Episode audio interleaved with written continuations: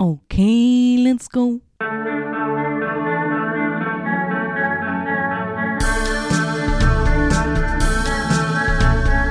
Nicolas Cage podcast. Nicolas Cage podcast. Na na na na.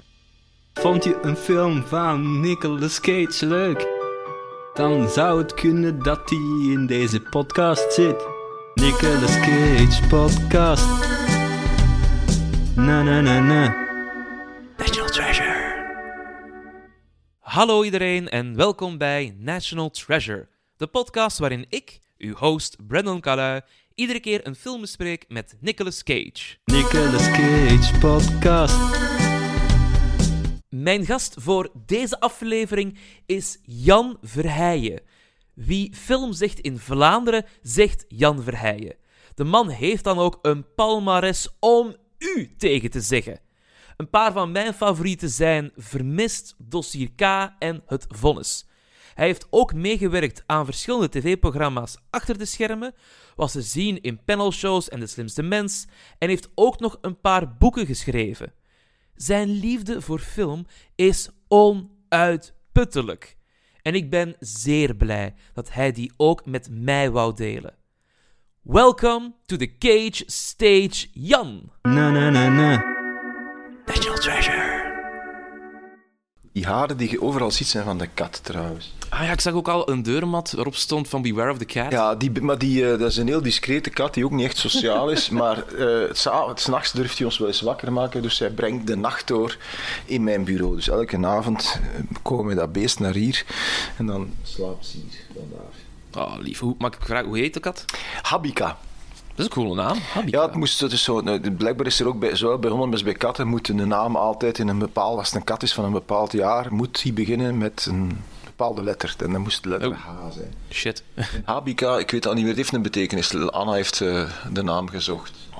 Iets met heerser of zo, en dat is ze ook. Kijk, Ze is een levende illustratie van het eh, gezegde: honden hebben een baasje, katten hebben personeel. Ja, dat ken ik een beetje. Ik heb zelf ook een Ja, kat. oké. Eh, Magneto heet die bij ons. ah ja, een goede naam. Ja. Oh ja, dat, dank u wel, partner daarvoor vooral. Eh, grote X-Men-fan. Ah, oké. En die van ons is ook inderdaad wel een beetje... Dat is mijn personeel. Alleen die van ons is ook wel een beetje dom. Dat die iets heeft van, waar is mijn personeel? Ah, jullie zijn in de buurt. Oké, nu kan ik iets doen. Nu kan ik eten, nu kan ik slapen, nu kan ik dit, nu kan ik dat. Die zit zo in pauze als wij er niet zijn. Ah ja, Ah, ik weet niet wat zij doet als wij er niet zijn. Maar ook niet veel als we er wel zijn. Dus ik weet het niet. Enfin, we zullen ze straks misschien wel zien. Wie weet. Heel grote kat. eh, Guest appearance. Nee, nee, ze zal niet hier, hè, ze zit binnen nu. Ah. Dus overdag zit ze, zit ze in huis. Oké, cool. Ja. Zeg, ehm, ik mag gewoon Jan zeggen, Ja, aan. dat lijkt mij handig, aangezien dat ook mijn naam is. Ah, wel. Ik dacht nu dat Jean-Michel iets te lastig ging zijn. Bijvoorbeeld, ik zou ook niet... ik zou wel luisteren. dat er toch niemand anders is, dan denk ik, wat zal ik wel zijn, die Je job. wordt een beetje gedwongen ook door de microfoons en al. Eh dank u wel dat ik hier mag zijn om met u... eh, Zijn wij begonnen? ja, we Ah, zijn al- we zijn- ah. Wij lopen zo wat door, Ah, snap je? Oké, bon. Dus- dus-. Ja. Als jij zegt van, eh, sorry, wat? Dat, is, dat hoort er eigenlijk allemaal een beetje bij. Ik vind altijd het, het fijnste eigenlijk, om gewoon wat erin te rollen, want ik heb heel veel mensen die nog nooit een podcast hebben gedaan en iets hebben van, ja, maar wat de fuck is dat? Ah, ja. Dus Ja. ik rol daar meestal in. Ehm, ja, dag Jan, ja, ja, ja. Grote regisseur, moet ik al eerst zeggen. Dank u, dat is altijd fijn om te beginnen met een compliment. Dat stemt mij dan zeer gunstig jegens jou en de podcast. Allee, de, de, de podcast is nu al goed, zullen we zeggen. Nee, je hebt goed werk afgeleverd. Ben zelf, ik heb het al gezegd toen ik hier binnenkwam, een grote fan van Vermist. Eh topreeks, topfilm. Ook die eerste aflevering, die, allee, Ja, aflevering, ja, ja, film, was keigoed. Dus eh, merci daarvoor, om dat te maken. Zeer graag gedaan. Ik heb het ook heel graag gemaakt. ik ben een van die lucky bastards die van zijn hobby zijn beroep heeft kunnen maken. Dus dat is altijd fijn. Dat is wel zo. Nou, eigenlijk over hobby en beroep gesproken, Lord of War. Eigenlijk kunnen we wel zeggen dat ons hoofdpersonage, Yuri Orlov, ook wel een beetje van een soort hobby een beroep heeft kunnen maken. Namelijk, hij was wel een fan van wapens in deze film. En op een gegeven moment zag hij The Light en dacht hij... Ik ga die eens gaan verhandelen. Want dat is de film die dat we vandaag gaan bespreken. Jij hebt gezegd, oh ja, dat lijkt mij een hele toffe film om te doen. Ehm but why? Maar kijk, Nicolas Cage heeft... Ik zal mij... Hoe zal ik het uit- uit- Hij heeft een zeer gevarieerde carrière gehad. Ja. Met zeer veel hoogtepunten. Misschien ook een aantal dieptepunten. Ehm, maar wat ik knap vind aan Nicolas Cage, want je hebt mij een beetje gedwongen om daarover na te denken. Ja, sorry. Nicolas Cage. Nee, nee, nee. Is dat, ehm, heeft dat, hij heeft dat ook letterlijk in een interview gezegd. En ik geloof hem. Ik geloof zeer zelden wat acteurs zeggen in een interview. Mhm. Maar ehm, hij heeft gezegd dat, eh, ja, ik heb misschien rare keuzes gemaakt en ik doe misschien te veel films. Maar we weten allemaal hoe dat komt. Meneer Cage heeft op zeer grote voet geleefd en heeft er eh, zeer veel geld doorgejaagd en moet nu gewoon, ja, er moet per jaar wel wat binnenkomen om zijn eh, eh, auto's, huizen, vrouwen en dergelijke te onderhouden. Dinosaurus-skeletten. Maar los daarvan, hij heeft, en dat vond ik knap, en ik, ik herhaal, ik geloof hem, hij zei van, maar elke film die ik heb aangenomen, daar heb ik mij voor gesmeten. Ik heb Mhm. Ja. nooit, I, I never called in my performance. Exact. Ik heb mij altijd, en, en ik heb verre van alles gezien, want life's too short om sommige van die dingen te zien, maar in de films die ik heb gezien, meen ik dat ook te kunnen voelen. Mhm. Eh, want je hebt me... Ik vond het een moeilijke keuze. Ik wou geen voor de hand liggende Cage-film kiezen. Mhm. Dus ik was eerst uitgekomen bij Mom and Dad, wat bijna niemand Oeh. gezien heeft. Wauw, ja. Ehm, en waarin, eh, wat, een, wat een genrefilm is, een, een ja, horror eigenlijk, ehm, waarin ehm, meestal zijn het dan de, je hebt zo'n subgenre Evil Children. hè, waar de- eh, en dit was dan, hier is het omgekeerd, want hier zijn de ouders die achter de kinderen aangaan. Wat eigenlijk not done is, wat een van de grootste taboe is in cinema. Never kill a child or a dog. Want dan haakt een publiek af. Dat mag een slachting geweest zijn van, van eh, op, op de Eerste Wereldoorlog film, maar als er een paard zo eh kanonnenvoer wordt, dan voelt je de zaal, ah, dan krijg je zo de sharp intake of breath. Dus, dus in die zin, ik vond het moment uit een, een, een zeer vermakelijke, interessante, nogal gewaagde film met opnieuw een, eh, zeer goede Cage. Maar als je, als je dan gaat kijken naar welke films heeft hij gemaakt die voor mij, hè, want elke appreciatie is subjectief, Absoluut. die voor mij zeer goed is en onderschat. In de zin dat ehm, de film heeft eigenlijk geen prijzen gewonnen of zo, wat ook natuurlijk maar een heel dubieuze vorm van erkenning is. Maar veel belangrijker, heeft het ook commercieel niet zo goed gedaan. Heeft, heeft niet echt zijn publiek gevonden. Ik heb wel de indruk dat hij een lang afterlife heeft gehad op Absoluut. DVD en, en, en nu Blu-ray neem ik aan. Ehm, en het is ook een film, toen ik hem voor het laatst zag, dat is wel een aantal jaren geleden, eh, bleek hij opmerkelijk tijdloos te zijn. De issues die worden aangekaart eigenlijk haal Lord of War gaat over... Ja, de, de, de, de, de mensen waar je het maar zelden eh, over hebt, of, of waar zelden over wordt gesproken, maar de mensen die ervoor zorgen dat nu bijvoorbeeld in de Oekraïne wapens zijn. Ja, inderdaad. En die tegelijkertijd natuurlijk ook aan de Russen wapens leveren. En die vooral zekerheid wellicht ook al aan de buurlanden volop aan het leveren zijn. Er is geen, er is geen conflicthaard ter wereld zonder de toevoer van wapens. Vaak zijn die conflicthaarden in gebieden die al op een of andere eh, embargo-lijst staan van de Verenigde Naties, van weet ik veel. Dus waar officieel niet aan mag geleverd worden.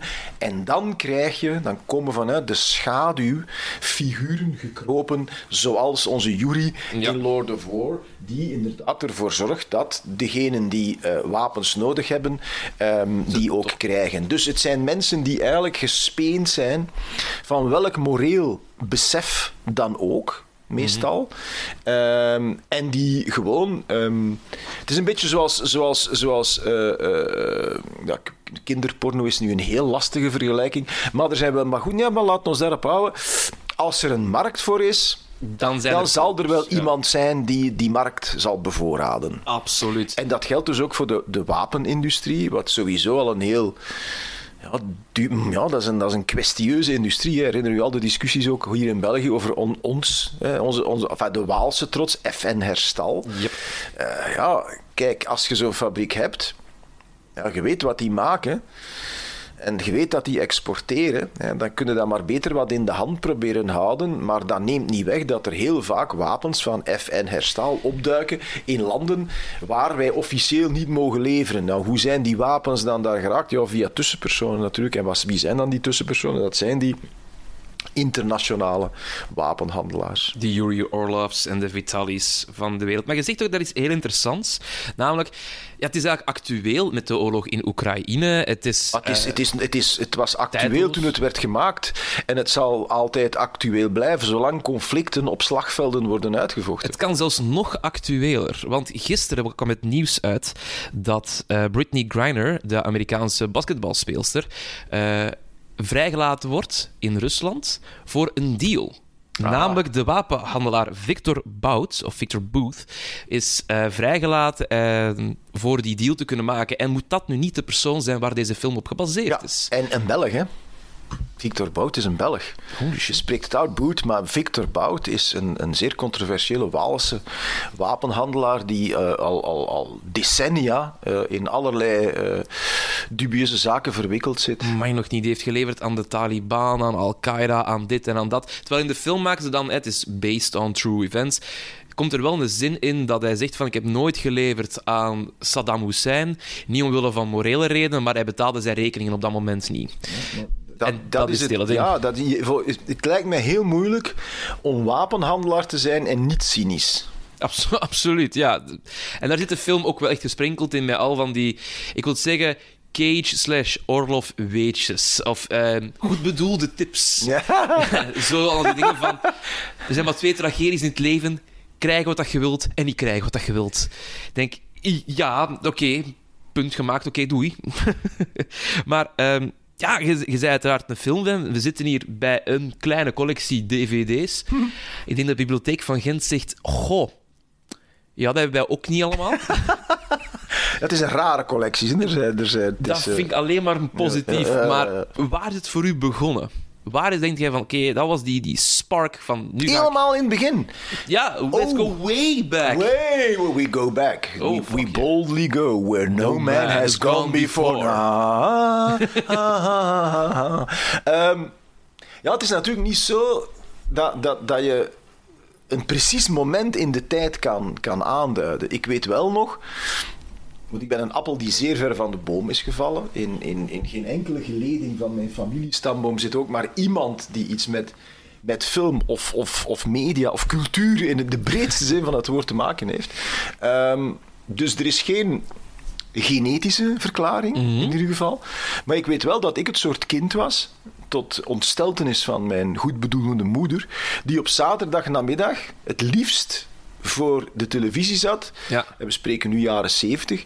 Toen de VRT, toen nog het BRT, ehm, elke zaterdag namiddag klassiekers draaide. Maar klassiekers in de jaren 70, dat waren films uit de jaren 30, 40 en Ik zo. van Dus- die, van die silent movies. ja, of... nee, nee net, net geen silent movies, maar het scheelde niet veel. Zo de eerste versie van All Quiet on the Western Front. Ah, zo, en Fred ja. Astaire, Ginger Roger en Laurel and Hardy en zo.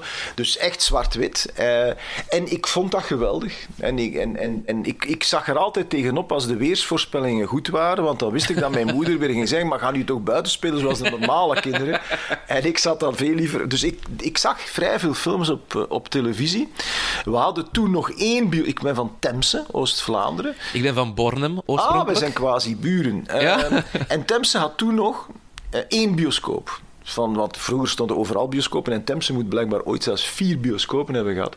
En de enige die toen nog open was, was de British Palace. Waarom dat die zalen dan zo heten, ook vind ik altijd mysterieus, de namen van bij de British Palace. Ehm, en die, die overleefde, zoals de meeste nog resterende onafhankelijke kleine wijkbioscopen of in, in, in, in kleine dorpen en gemeenten. In de namiddag, op, eh, in, in het weekend, was dat dan kung fu films en Terence Hill en Bud, Spencer. En af en toe is iets normaal. En s'avonds Tiroler sekskluchten. Dus daar viel voor mij niet zo heel veel... Dat is- Ah, dat kende toch? Ik, eh, Ja, ik, ken dat. Ik dat ken dat was in de jaren 70, dat was een, een zeer populair genre in grote delen van Europa. En dat waren... En ik begrijp uw, uw, uw, uw, uw reactie? reactie, want dat was iets heel raar. In de zin van... Ik was toen nog heel jong en onschuldig, maar als ik dacht aan erotiek of seks, dan dacht ik aan ja, eh, eh, minuscule bikinietjes ronddefilerend op de Copacabana in Rio de Janeiro. Of eh, in de Scandinavische Ja. landen, eh, waar ze toch allemaal al een stuk verder stonden. Maar niet aan Tirol. God betert. Ehm, en dat waren dus ja, eigenlijk, eigenlijk heel platte kluchtfilms, waarin dus heel veel bloot te zien was. was geen hardcore, dat was softcore. En dat was om welke reden? Om onverklaarbare redenen. Enfin, onverklaarbaar. We zitten lang voor eh, de porno gemeen goed. En nu de- iedereen de computers heeft. Alles is nu eh, gedrukt op uw knop en je neemt ten eerste de beste afrit van de eh, digitale snelweg en het is porno. Yep. Maar toen, in de jaren 70, als je blote tieten wou zien, dan moest je nog naar de bioscoop. Eh, en niet iedereen was al aan Deep Throat toe, dus die Tirolers, dat was dan al ja, bon, kom. Hè.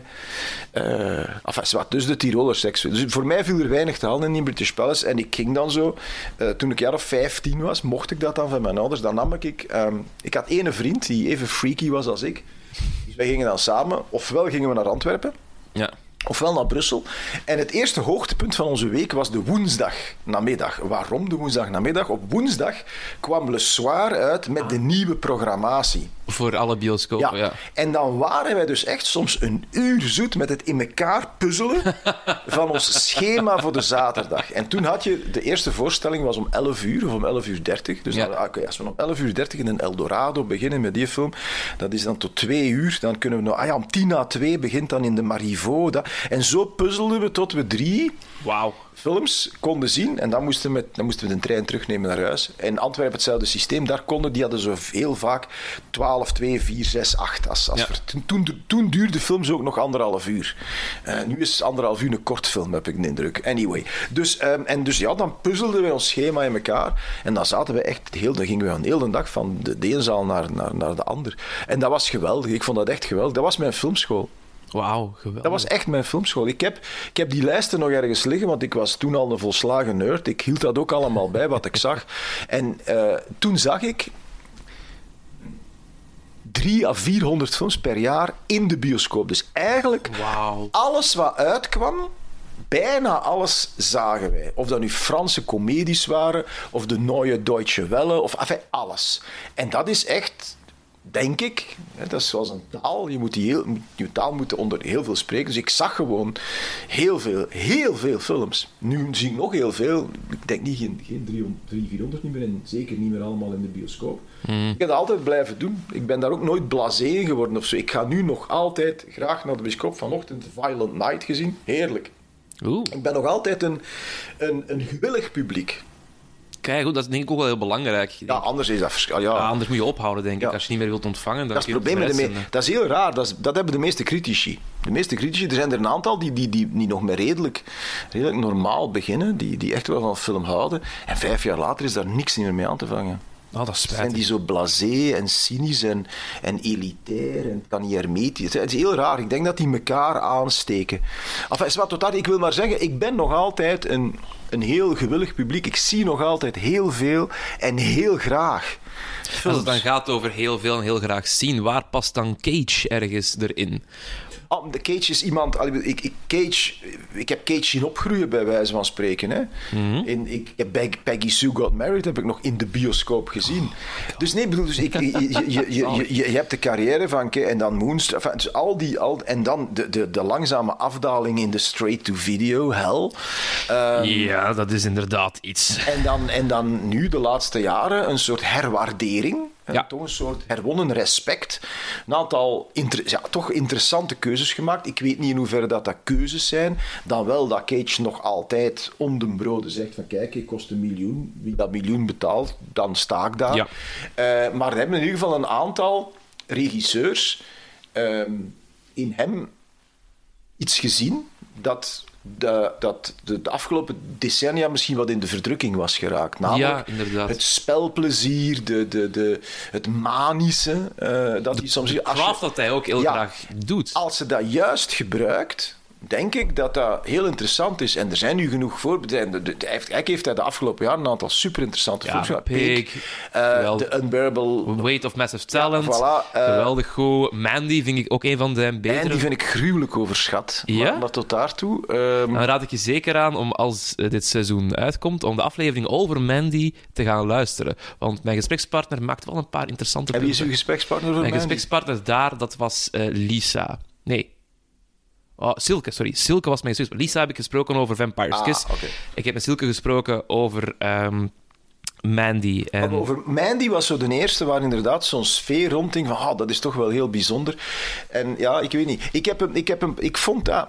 Oh, ik durf het bijna niet zeggen. Gewoon doen. Ik vond dat pretentieus. En ik, ik, ik, ik, ik knap af op... En zeker binnen het horrorgenre. Horror en pretentie gaat, zeer samen. zelden samen. Ja, dat snap ik. Eh, de enige die, die, die, die eh, de, de, de- een van de weinige uitzonderingen op de regel was eh, vorig jaar zeker. die film van. oh, ik ben de naam even kwijt. een ritueel.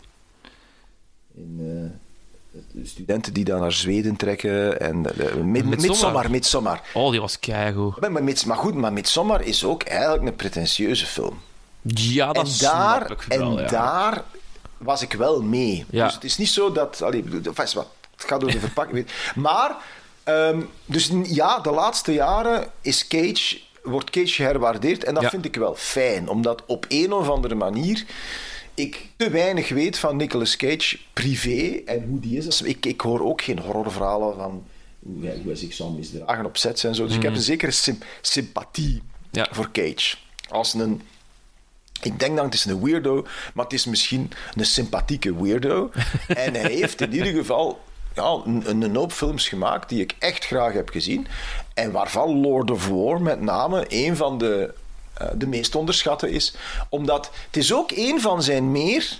Als je, als je, eh, als je de, de, de, de scale of Cage... Van zo, op, op, Ja. eh, dan, dan is dat een vrij ingehouden Ja, vertolking. absoluut. Het is, is zeer, ik wil zeggen, richting realisme Ja. gaand. En, en, en hij, geeft, hij injecteert wel zijn, zijn, zijn gebruikelijke energie in Mhm. die rol, want dat personage is een heel dynamisch personage, is, is ontzettend actief, staat bijna nooit stil. Nee, in inderdaad. film. Loopt van nou, de, de, de trap van een vliegtuig op en dan... Hè. Dus hij is altijd op een of andere manier gejaagd en gehaast, maar toch is dat zonder dat manische dat hem later, of dat hem in een aantal eerdere Andere rollen al heeft gekenmerkt. Ja. Dus ik vind dat dan knap dat je eh, dat ten eerste hij als acteur dat, dat hij zich op dat moment ten dienste stelt van die rol. En of dat de regisseur er is in geslaagd om te zeggen, hè, want ik neem aan dat de meest gegeven regieaanwijzing aan Nicolas Cage is: Nicolas, a bit less, a bit less. Denk je?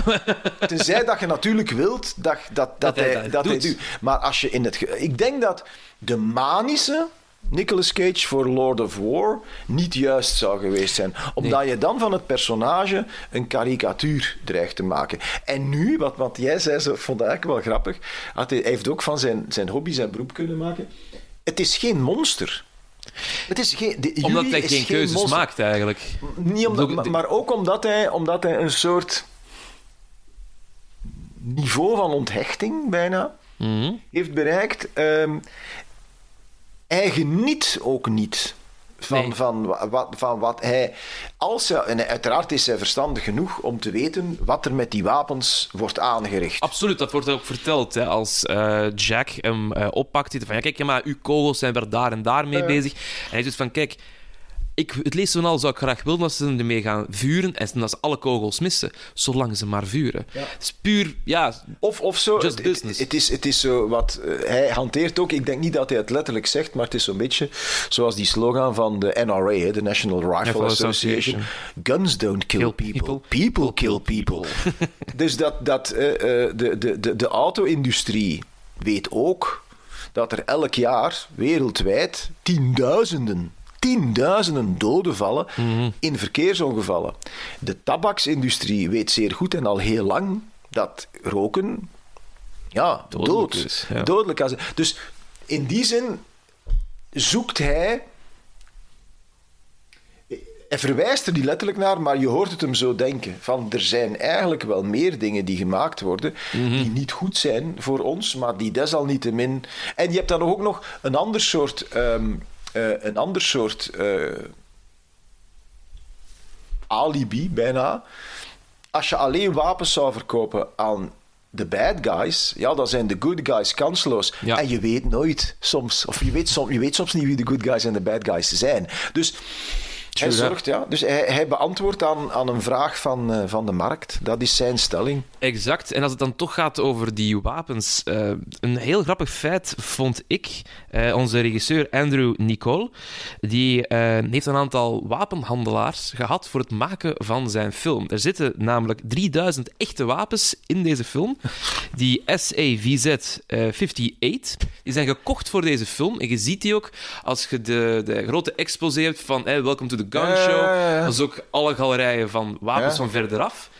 They are all real. Ja. Allemaal echte wapens. Ze moesten dienst doen voor eh, AK-47's.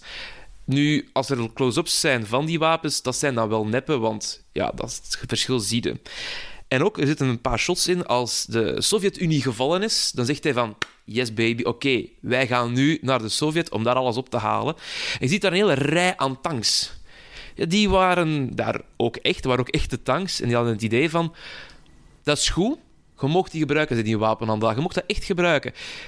Maar wel binnen een korte tijd, want ik moet die nog verkopen aan Libië. Dus het is nu te filmen of het is niet te filmen. Dus ze hebben op een hele korte tijd dat moeten doen. En ehm, ja, ze hebben steeds, als ze dan zo van die grote shoots gedaan hebben, tegen NATO, dus de NAVO, moeten zeggen: als je een telefoon krijgt, negeer dat. Dat zijn wij. Oké?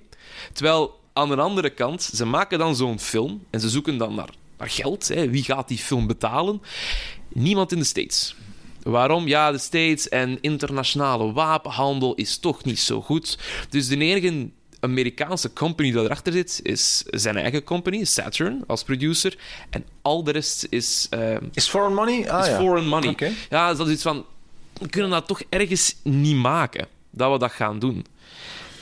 Ja, terwijl het nogthans een, een, een, een film is die ergens, die ergens over gaat. En dat heel toegankelijk verpakt, vind ik. Overigens dat hij niet echt ver moet zoeken. Er is een zeer beroemde Amerikaanse eh, filmproducent, eigenlijk Israëlisch-Amerikaans, ehm, die, die zijn fortuin heeft gemaakt in de wapenhandel, Arnon Milken. Oh god, is Dat, is, dat, is een, dat, is een, dat was een internationaal wapenhandelaar, dat was Yuri. Oh, shit. Arnon Milken is, is en dat is, die man heeft, heeft geweldige klassiekers gemaakt, heeft, heeft nog, Regency Enterprises is nog altijd Ja, ja, dat een van de grote Amerikaanse onafhankelijke producenten die veel met studio's werkt. Dus ik wil maar zeggen, ehm, ik, en die, dat heeft mij ook altijd geïntrigeerd. Ik heb die man nooit ontmoet. Nee, maar zo die, die een Arnon Milken, ik vind dat een heel merkwaardige spagaat. Dat Mhm. je, dat je enerzijds internationaal wapenhandelaar bent, wapenhandelaar bent, en anderzijds heel mainstream, grote, interessante vaak ook, Amerikaanse films maakt. Overigens, ehm, als mensen een double bill zouden willen doen, kan ik als tweede deel van de double bill, je moet beginnen met Lord of War. En dan is er een geweldige film die een paar jaar geleden is gemaakt, die het eigenlijk ook niet zo heel goed heeft gedaan. Dogs of War. Een Ah, komedie. Ja, Een satire.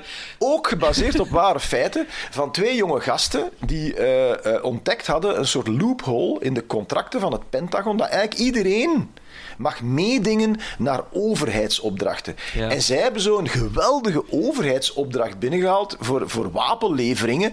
En dat is echt een hilarisch, hilarisch verhaal. Ehm, dus de combinatie Lord of War en Dogs of, Dogs of War is eigenlijk een uitstekende filmavond. Oeh, dat moet wel tof zijn. Oké, we zullen een keer ja, belken doen naar de cinemas. eh, Dogs of War is helaas niet met Nicolas Cage, maar goed. offers moeten gemaakt worden voor een fijne avond. Eh, want wat, wat ook dan in dat verhaal past van... Ja, je, maakt wa- dealt wapens, je maakt films. Op het einde van de film komt er zo'n boodschap van... This is based on true events. Maar ook dat eh, China, Rusland, de UK, Frankrijk en de US... zowel de grootste handelaars zijn in wapens... als ook de vaste leden van de VN-veiligheidsraad. Dus hoe eh, drijft je dat dan? Ja, Maar- dat, vind ik nu niet noodzakelijk. Ik ga je verbazen of niet. Verbaast dat vind ik niet noodzakelijk een contradictie. Omdat Je hebt de wapens Heel- nodig om vrijheid te creëren. Ja. dat snap ik. z- het, het, hoe, hoe, hoe, hoe contradictorisch het, het ook klinkt, Mhm. soms heb je oorlog nodig om vrede te bereiken. Absoluut. Ben ik En helemaal dat gaat natuurlijk over. Dat moet je, als, als, als Hitler op een bepaald moment Europa binnenvalt, ja, dan moet je terugslaan. Of dan moet je op zijn minst verdedigen. En daar heb je ook wapens voor nodig. Oekraïne heeft wapens nodig om. ze- Dus af en toe kom je in een situatie terecht waarbij de agressor alleen maar Reageert met op- gelijke munt kan, kan betaald worden. Want dan, ja. het- je kan ook nooit onderhandelen vanuit een positie van zwakte. Absoluut nee, want daar, er wordt toch niet naar geluisterd. Dus Zeker in, die in zin vind ik, het- conflict. in die zin vind ik het niet contradictorisch dat die landen die je nu opnoemt ook lid zijn van de Veiligheidsraad. Nee, dat snap ik wel. Maar ik vind dan wel interessant of grappig dat ze zeggen van... Ja, ja, wij doen dat. Oké, kunnen we dan geld... Nee, dat niet. Kunt geen, nee, we gaan geen geld sponsoren in zo'n film met zo'n Ah boodschap. ja, op die manier. Oké, ja, op die manier. maar- Want ik snap wel natuurlijk dat... I mean, eh, je moet je kunnen, serieus kunnen verdedigen, anders pakt dat ook niet. Zo, sim- zo simpel als dat is het dan ook weer. Ehm, een ander, want je sprak juist ook over filmtaal. Er zit ook een heel grappig weetje in over taal in deze film. Namelijk, eh, er wordt heel wat Russisch gesproken in deze film. Zeker door de eh, oom van onze eh Yuri. En blijkbaar zou dat Russisch mat zijn. En wat is Russisch mat nu eigenlijk? Ik heb het zelf moeten opzoeken ook. Zeer, zeer, zeer grof taalgebruik. Aha. Dus, en eh, dan, toen ze daar bezig waren met die film, ja, die acteur ja, die gaat gewoon, die doet zijn ding, keigoed. Kwamen ze daarachter van, ah shit, dat is, dat is eigenlijk niet zo, niet zo kosher. Dus eh, we gaan er iets mee moeten doen. Dus in de ondertiteling, als je de DVD bekijkt of nu de bioscoop nog een keer zou terugkomen, de Engelse ondertiteling is zeer opgeschoond. Dus ik zou zeggen, Afgezwakt. Ja. afgezwakt. Dus pak een keer iemand mee die echt Russisch kan spreken en vraag hem, wat heeft hij nu eigenlijk echt gezegd? Ja, ja. Dat zal niet zijn, you stupid donkey, maar, allee, Ja, ja, iets met die donkey die in die ijs wordt gefukt of zo. Er moet iets in de ijs zitten. Dat moet ook wel. Eh, dat kan ook niet anders. Want als het dan gaat over de, de, de reality van deze film, dat vond ik heel interessant bij het opzoeken van deze film. Er zitten heel veel echte mensen in deze film, waarop het op gebaseerd is. Bijvoorbeeld André Baptiste eh, Senior, dus de eh, warlord Ja, in deze film, is gebaseerd op de vorige president van eh, Liberia, Charles Taylor. Convicted warlord, 22e president van Liberië, van de People's Redemption Council en daarna van de National Patriotic Partij.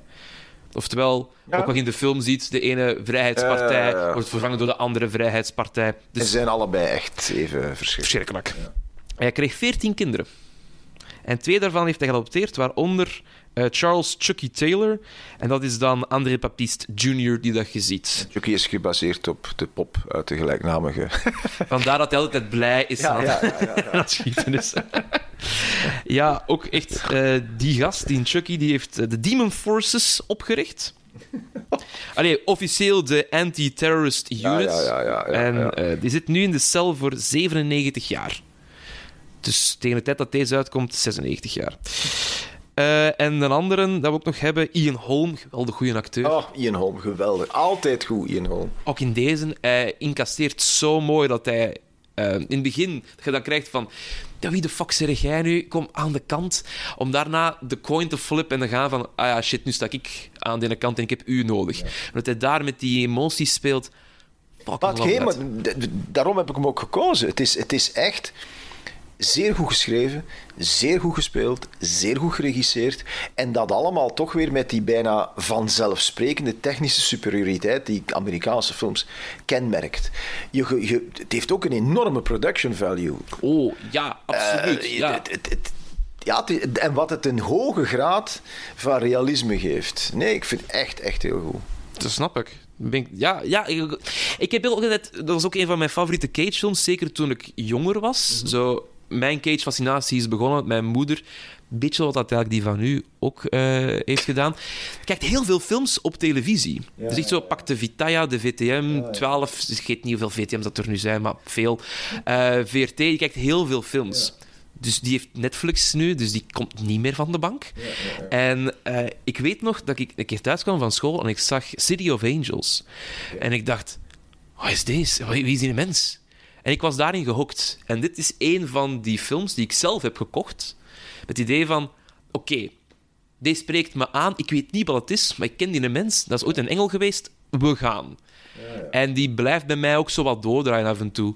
Zo je hebt heel veel eh, op YouTube en op TikTok ook stukjes uit die film. Yes? Ja, man. Die gaan van, wist je van dit van deze film of dat van deze film? Ehm, ja, dat, is, dat blijft wel doorleven. Dat is toch... Hè? En is, is het Meg Ryan de tegenspeelster? Wie is de Nee, de tegenspeelster? tegenspeelster is Bridget Monaghan. Eh mooi nagaan. En dat is toch die, die enfin, remake tussen aanhalingstekens van Der Himmel über Berlin, hè? Is ah, dat bedoelt je City of Angels? Bedoelt City of Angels, hè? Ja? Ja, ja, dat is inderdaad de Ja, remake. toch, en dat is Ja, met Ryan inderdaad. Ja, dat is met Meg Ryan, Ja, toch? ja. Ik dacht dat het over deze film Nee, ik, vind, omdat ik, ik, ik denk dat jij de eerste mens bent die ik ooit ontmoet die, dat, die dan een referentiefilm vindt. Ik Maar- zeg ook niet dat het goed Nee, maar Allee, dat ik heeft vind te dat maken- goed, maar... Nee, maar dat bevestigt wel mijn theorie dat... Oei. Ah, theorie, dat is niet mijn theorie, dat is een, een, algemene theorie. Ja? Films die je ziet tussen je, laten we zeggen, 14e en 18e, blijven langer hangen en zijn Oh. veel bepalender dan dingen die je daarvoor of daarna ziet. Je, ziet dat ook zo. Ik ben van de generatie met de Erik van Looy en Frank van Mechelen en Ja. Punt. Wij zijn heel zwaar beïnvloed door de, Amerikaanse, door de intelligente Amerikaanse publieksim uit de jaren 70. Omdat dat de films zijn die wij op 15, 16 jaar Ja. leeftijd in de bioscoop hebben gezien. Erik is van de Poseidon Adventure, ik ben van Jaws. Maar dat, is, dat zijn de dingen die... Wij zijn ook de eerste generatie die films is beginnen maken die eigenlijk niet beïnvloed was of die niet Europese eh, arthouse cinema, die niet zo zaten te kauwen op Jean-Luc Godard, God Bedert of Vastbinder. Nee, wij wilden, wij zagen dat. Wij gingen dat ook allemaal wel zien, maar dat was meer van moetens. Ah, dan wel ja. van, als, als, het aan ons, als het van ons had afgegaan, gingen we voor de derde keer naar Jaws geweest zijn, hè, in plaats van naar die E. der Maria Brown. Ja, ik heb zelf ehm, audiovisuele vorming gehad als vak op middelbare school. En daar zeiden ze zo van, ja, kijk deze is of kijk dat is. En bij mij heeft dat zo'n deur opengezet. Ik weet nog dat ik... Maar wat lieten ze jullie dan zien? Oh, wij moesten naar de bioscoop Welke deuren zijn opengezet? Bij mij zijn David Lynch bijvoorbeeld is daar Maar opengezet. welke? Want je hebt, je hebt een David Lynch die, de, de, de, David Lynch die interessant Twin- was. van Twin Peaks en bedoel de ik David echt. Lynch die, die niet meer, allee, ja, die, die, het, ja, die, die niet meer te volgen was. Hè. Ik, ik heb het dan over een... ehm, heb het over in- na Eraserhead. Heb je die Elephant Man. Waar Elephant Man heb ik toen ook gezien. Eh, de. Straight Story en, en Die eh, de, en inderdaad Twin Peaks, dat was inderdaad super interessant. Dat vond ik ook echt Maar daarna is het wel heel erg geworden. Hè. Ik, ik heb hem niet bijgehouden, ik moet dat wel zeggen. Ik heb er een Nee, aantal maar goed, dingen want dat is, daar, je hebt de juist, enfin, je hebt zo de, de, de, de, ja, Ik heb iets. periode van, van Lynch. Ja, ook heel veel Tarantino. Want Ja, mijn, Ta- mijn pa kende die God, wel, ja. maar die is dus van ja, ik ken dat wel, maar ik heb dat nog niet gezien. En daar hing een poster eh, in ons lokaal, want dat is echt zo'n filmposterlokaal. Ik zo Wrecking for a Dream toen ook gezien. Ja, ondersteboven van uiteraard. Direct aan mijn moeder, jij moet die film zien. Gaat ze van. Waarover gaat dat? Gewoon zien. Ziet dat, dat ga jij tof vinden. Die raakte even ook niet meer van de bank af van wat heb ik nu eigenlijk net gezien. Eh, Tarantino daar ook leren kennen. ehm Godard ook leren kennen. Eh, Tati. Ook Ah. bij mij opengegaan. Geweldig goed. Maar wij moesten ook dan naar films gaan. In, eh, ja, in Gent was die school. Dat Ja. was dan de, de Sphinx en de Scope. Want En- de Decascoop mochten niet op straffen van uitsluiting, neem ik Nee, aan. ja, dat, dat was, dan mocht je in de kelder gaan zitten met je boeien aan. En dan mocht, moest je alleen En maar kijken mond, naar uw reruns. mond spoelen met bruin zeep. Ja, Voilà, ja. exact dat. Ehm, ja, dat vond ik een heel fijne periode. Omdat, Natuurlijk. Ja, je krijgt gewoon zoveel op je bord. En dan zeggen ze tegen u... Ja, doe maar, hè. Ga, ga, ga los, hè. Dat is heel fijn als acteur. Om te gaan van... Oké, ja, mijn medestudent heeft een idee. Ik ga je mee. Maar ook zelf van... ik heb dat uitgeschreven. Heb je geen goesting? Ja, goed, we doen dat. In de kelders van school. De camera meepakken. Dat, golden times, man. Golden times. Eh, want een van de gaafste momenten, vind ik, aan deze film... Hoeft voor mij ook niet Nicolas Cage daarin te zijn zelfs, maar is de intro. The Life of the Bullet. Ah ja, Dat je ehm, dan, dat, dat geweldig nummer krijgt, For What It's Worth, gezongen door Buffalo Springfield. Dat je ja, heel die rit van die kogel te me- meemaakt. Want je krijgt daardoor wel de feel... Hij, hij, hij begint met... There are... uh, uh, uh, uh, over 1 million people uh, firearms. There's, that's one for every 12 American. Your question is... How do we arm the other 11? Dan komt dat nummer. En je zei voor mij direct mee. Ik heb niet meer nodig dan dat klein introken en dan die live. Omdat je gewoon ziet alle plaatsen waar je gaat, naartoe gaat. En dat is, het is nu heel grappig dat je dat er, enfin grappig, het is, het is een goede observatie. En ik ga een parallel maken met een film die nu net, net uit is en waar een soortgelijk principe wordt toegepast en wat Ja? ook een, in, een ongelooflijk imponerende openingssequentie is. In Westen niet niets Neues. Eh, eigenlijk een, de eerste Duitse verfilming van het klassieke anti-oorlogsboek eh, All Quiet on the Western Front. ja. Duitse inzending voor de Oscars dit jaar, Netflix-film, big budget.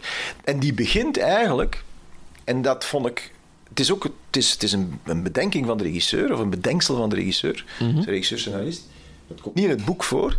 Maar je, de film begint met een, een soldaat die sneuvelt aan het front. Ja. En eh, die, eh, dat lijk wordt eh, afgevoerd, dat wordt op een, een hoop gegooid. De, de, de, die, die, die warme jas, hè, dus de soldaatjas, wordt Ja. eruit getrokken.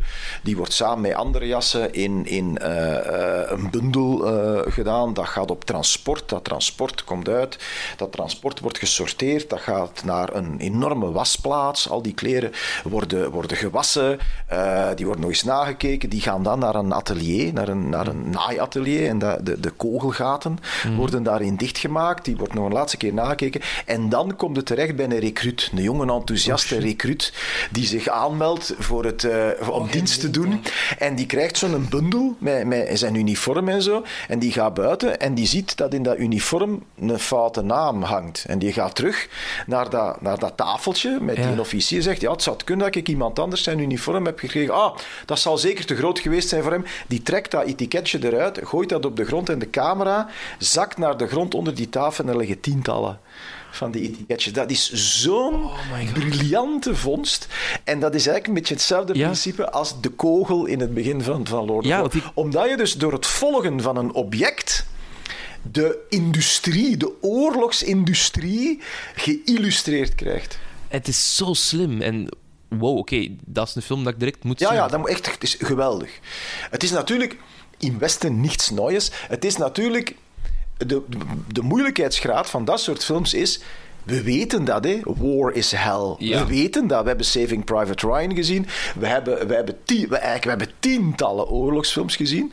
En toch vond ik dat die film er eh, is in geslaagd om ja, het is, het is sowieso interessant om het vanuit een Duits perspectief te zien. Mhm. Want blijkt dat de meeste van die jongens, ja, die wisten ook niet beter. Hè. Ah, nee, dat was ja, ook die zijn in de val gelokt, Dat was ook kanonnenvoer. Dus, ehm, en het is ook vooral zo vernuftig gedaan. Het is heel hard. Het is ook echt wel heel hard. Het is niet echt een kerstfilm. maar bon, ehm, het is... Ja, maar is komt ook niet uit bij kerst, Nee, hoor. het is, het, is, het, is, het, is, het, is, het is echt hard. Maar ik vond het toch wel weer... Allee, dat, het is niet op. Het idee van, ach, dat, weer een, je, ja, je begint eraan, ja, weer een oorlogsfilm, allee, kom. Mm. En dan merk je toch dat er nog altijd verhalen te vertellen zijn. Ja, dat is En die, inderdaad die, die, die relevant zijn en die ook zeer, ik, ik durf het bijna niet zeggen, ehm, onderhoudend. Het is echt ja, zeer goed. Je, je zit er gefascineerd naar te kijken. Je, hebt, je, hebt, je bent geëmotioneerd.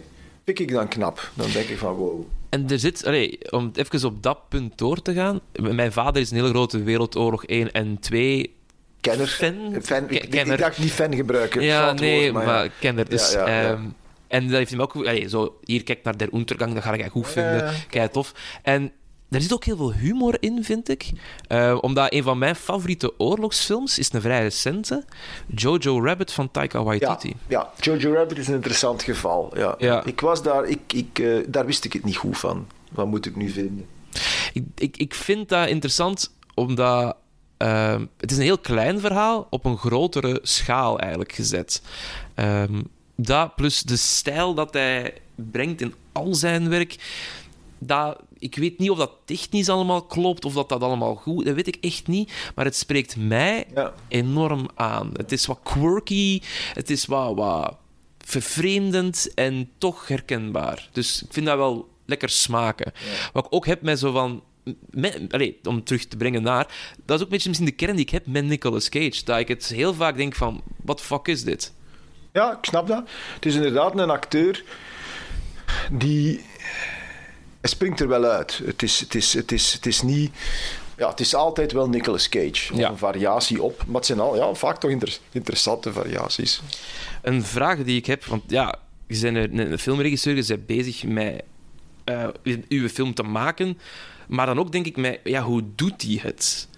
Eh, hoe belangrijk zijn reviews voor jou als regisseur, maar ook als filmfan? Oh, totaal onbelangrijk. Oké. Zin, ik heb nog nooit... Enfin, het hangt er vanaf. Er zijn... Er zijn ehm, eh, ik ben eigenlijk gestopt met het lezen van recensies na mijn tweede of derde film of zo. Omdat ik... Ik heb nog geen enkele recensie gelezen waar ik iets aan had. Waarvan ik dacht van, wow, wat een verfrissend inzicht. Ja. Meestal, ja, zijn al blij als, als je naam juist spellen.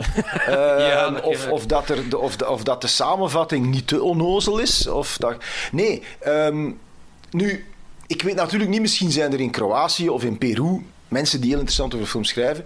En ik ken natuurlijk ook niet alle reviewers ter wereld. Wat, Mm. ik, zeer, wat ik op een of andere manier betrouwbaar vind, is Variety. Ik vind de, de Ja. recensenten van Variety echt zeer, zeer goed. Ik las vroeger zeer graag, hij is al een tijdje dood, Roger Ebert. Ah, de grote Roger Ehm, Ebert, ja. Ik was daar ook niet altijd mee eens. was eigenlijk een zeer reactionaire mens bij momenten. Die horror bijvoorbeeld, dat was, dat was bijna altijd... Dat was Ja. hem altijd kwaad en dan ging hij op kruistocht. Ehm, er is een Engelse reviewer, Kim Newman, die, die ook Mhm. vooral eh, ook een paar mooie boeken heeft geschreven over horror.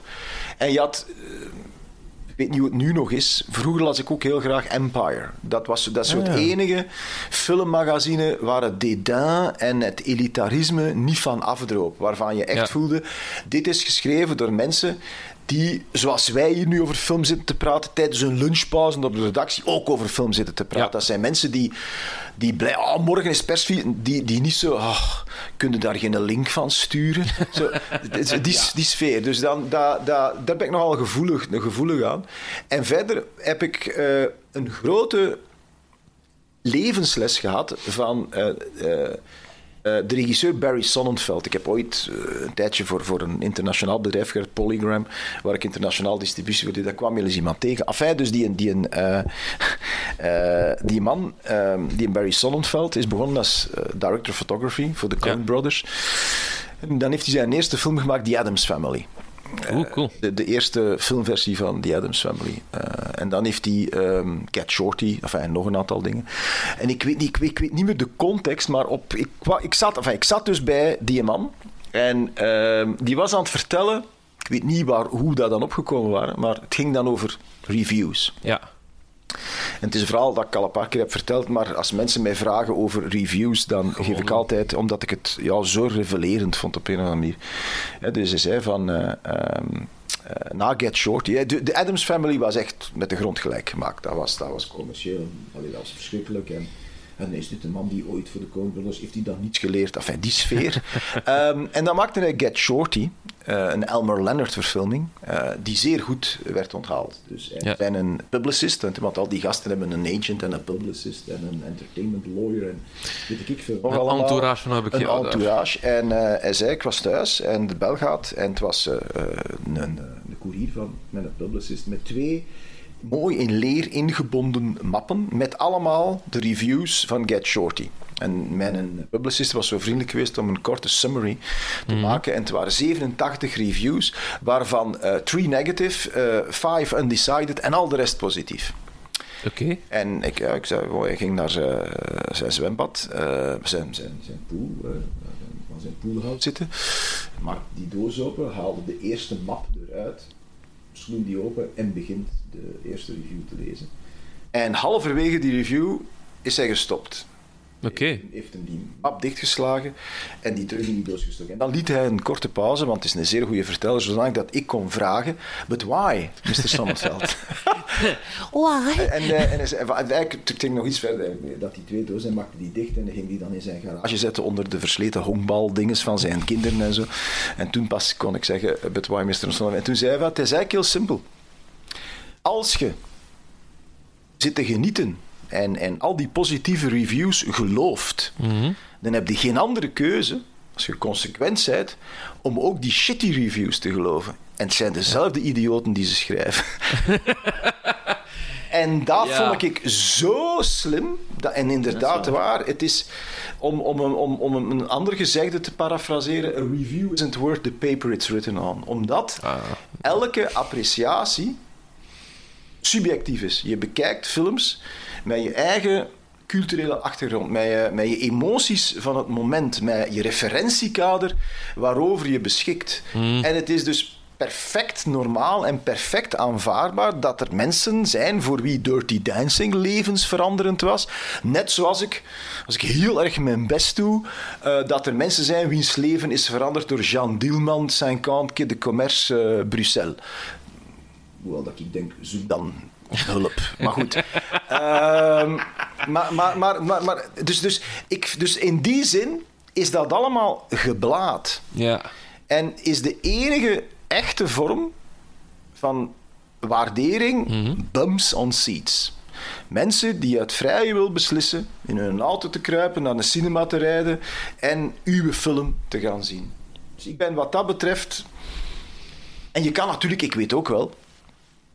Ik vind het, zeer, het is gewoon zeer moeilijk om die subjectiviteit uit te schakelen en te gaan objectiveren. Je kan natuurlijk van, er zijn heel veel films die, waarvan ik weet, die hebben een, die hebben een, een, een, een filmhistorisch belang. Ja. De Jazz Singer is niet om aan te zien, maar was wel de eerste klankfilm en die heeft een revolutie ontketend.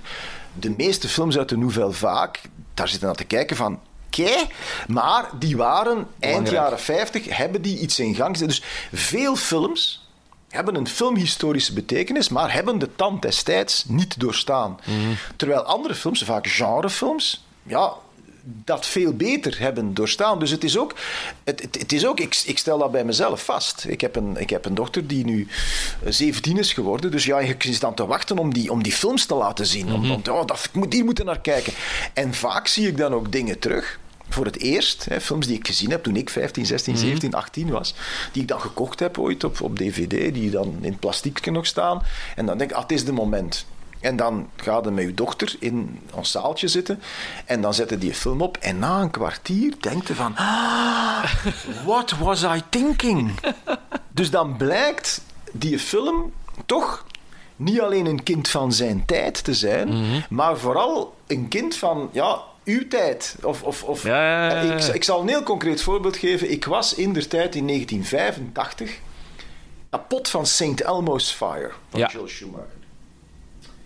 Ik zag voor het eerst mensen van mijn leeftijd. Ik vond dat heel realistisch. Ik kende natuurlijk niemand die zo knap was als Demi Moore of, of, eh, eh, of Rob Lowe. Maar, maar goed, ja, ik, ik, dat, dat, dat raakte mij op Ja. een of andere manier. En dus dan twintig jaar later, voor het eerst sinds 1985, schuif ik dat in de player met Anna erbij. En dat is, dat is, dat is heel raar. Dat is... Dat, dat, werkt, dat werkte niet. En Anna draait zich om na een kwartier, twintig minuten en zegt: Papa, moet, moet ik daar nu echt naar blijven, naar blijven kijken? En ik, mijn hart bloedde, maar ik snapte. Ik snapte het. En dat is heel boeiend. Als je films. Eh, en ik zit nu volop in die oefening met Anna, omdat Anna nu ook zei: ah, Ik wil dat en dat eens zien en zo. Dus Ja. vorige week zagen we, want het zijn, het random voorbeelden, hè? Ja. Maar, maar vorige week zei, om welke reden dan ook, zat daar iets over zien voorbij komen op TikTok, weet ik veel, Fight Club. Oh, gaaf. Ik had dat dus in de tijd gezien, Ja. nooit teruggezien.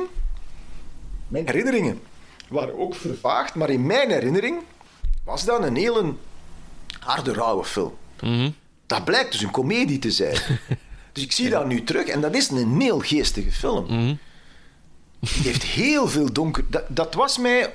Ofwel was mij dat toen ontgaan, ofwel was ik dat vergeten. American Psycho. Ja. Mij- ik, ook daar heel vaag herinneringen. Ik, in mijn herinnering, ah ja, dat is toen heel slecht onthaald. Is ook blijkbaar een career stopper geweest voor Mary Harron, want die heeft nadien Oh. alleen nog televisie eh, Oh, geregisseerd. Ja, ik, en en allee, ik, ik dacht van, goh, wil ik dat nu eigenlijk wel terugzien? We bekijken dat en dat is geweldig. Dat is, dat is, eh, enfin, het heeft een onbevredigend einde. Ik hou niet van onbevredigende eindes. Mhm. Eh, dat, enfin, dat, is, dat zal wel met mij te maken, vooral met mij te maken hebben. Maar dat is, die, Christian Bale is daar geweldig in. Absoluut. Dat is een, een, een geweldige satire. En het, het gaat dan wel dik over de tijdsgeest, maar ondanks dat is het niet verouderd. Want, want de, de, de, de hele Wall Street-cultuur, of gebrek aan Gebrek, ja. die, dat is nog altijd zo. Dus American Psycho bleek veel tijdlozer te zijn dan je misschien in der tijd kon vermoeden. Dus dat vind ik zeer, zeer boeiend om dingen terug te zien.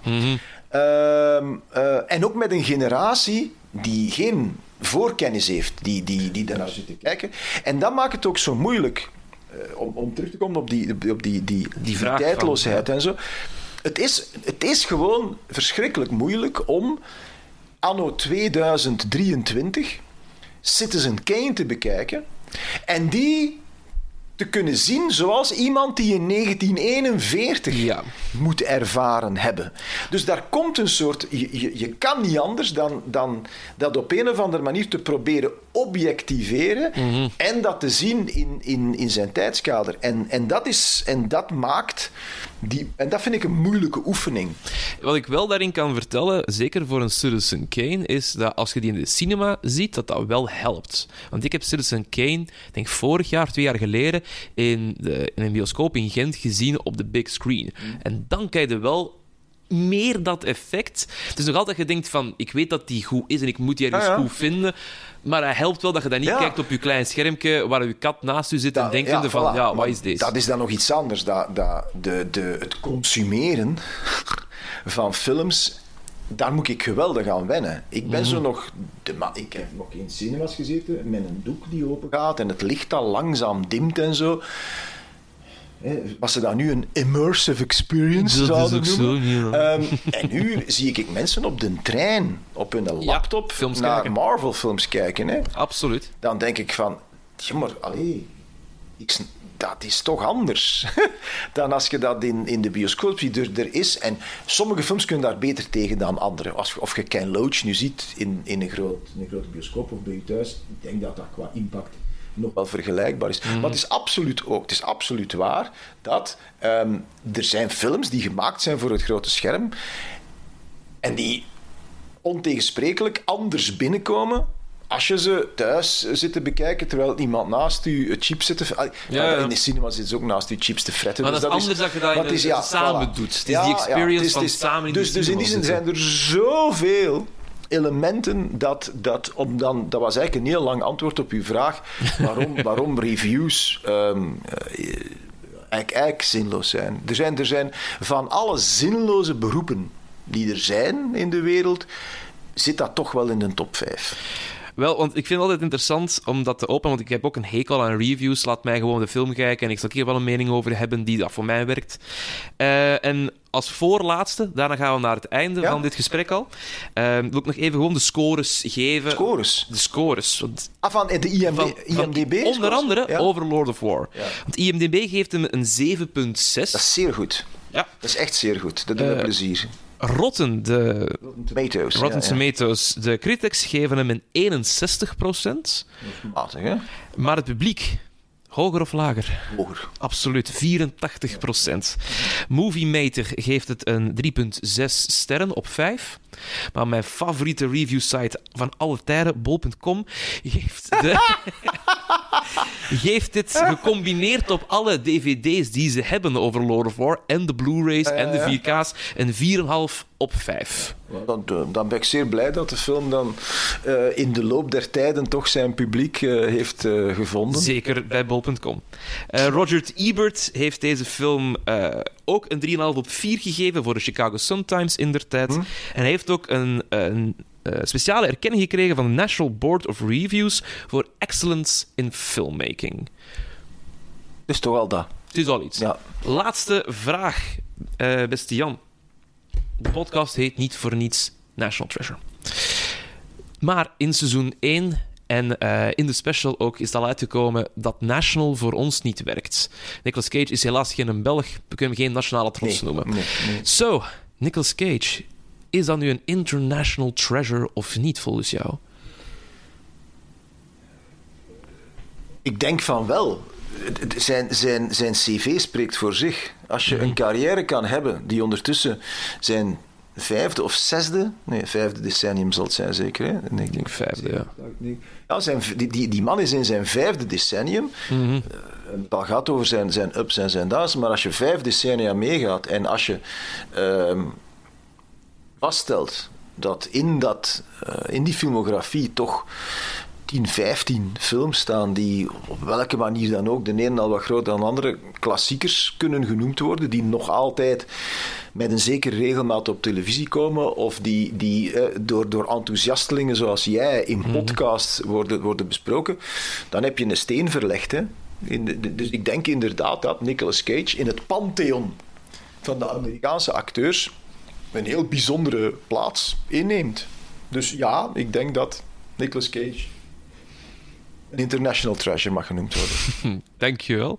Eh dat noteren we op onze grote lijst van mensen die dat Zijn er, de, hoe, hoe is de score daar? De score tot hiertoe, eh als ik het heb over alle opnames die we gedaan hebben, is er één iemand die heeft gezegd nee. Hij is geen eh, international of national treasure.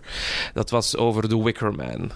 Dat, ah, maar eh, goed, ja, oké, de Wicker, ja, ja, maar je kan niet de carrière van Nicolas Cage beoordelen alleen op The Wicker Man. En, Nee, er, is, en ook. er is geen probleem met Nicolas Cage in The Wicker Man, er is een probleem met het hele concept en de regie van, van, van The Wicker Man. En als acteur ben je, al, ben je uiteindelijk niet verantwoordelijk Voor het, het, het, het totaalresultaat. Ehm, dus nee, dus daar, daar ben ik het niet mee eens. Je kan, je kan Nicolas Cage niet... het is heel makkelijk om dan inderdaad een aantal films te, te, te vinden. Je vindt altijd een stok om de hond te slaan. En dat Absoluut. is ook in het geval van Cage zo. Ik denk dat je... Als, als, om, je kan die vraag alleen maar beantwoorden als je het geheel van zijn carrière overschouwt. Voilà, en dat is wat ik probeer per aflevering. Die hele ehm, ja, oeuvre te bekijken. In ehm, ja, hopelijk nog meer seizoenen, nog meer films. En met meer filmfans en makers en acteurs, noem maar op. Jan, ik wil u keihard bedanken. Het was een heel fijn gesprek. Ik heb ongelooflijk veel geleerd. Al even uit. En ehm, ja, ik, dank u wel. Graag gedaan. Dit was het voor deze keer. Ik bedank graag Jeff Jacobs en Naomi van Damme voor de intro, Megan Kremers voor het artwork en u om te luisteren. Graag tot de volgende keer when we will capture lightning in a cage. Nicolas Cage podcast.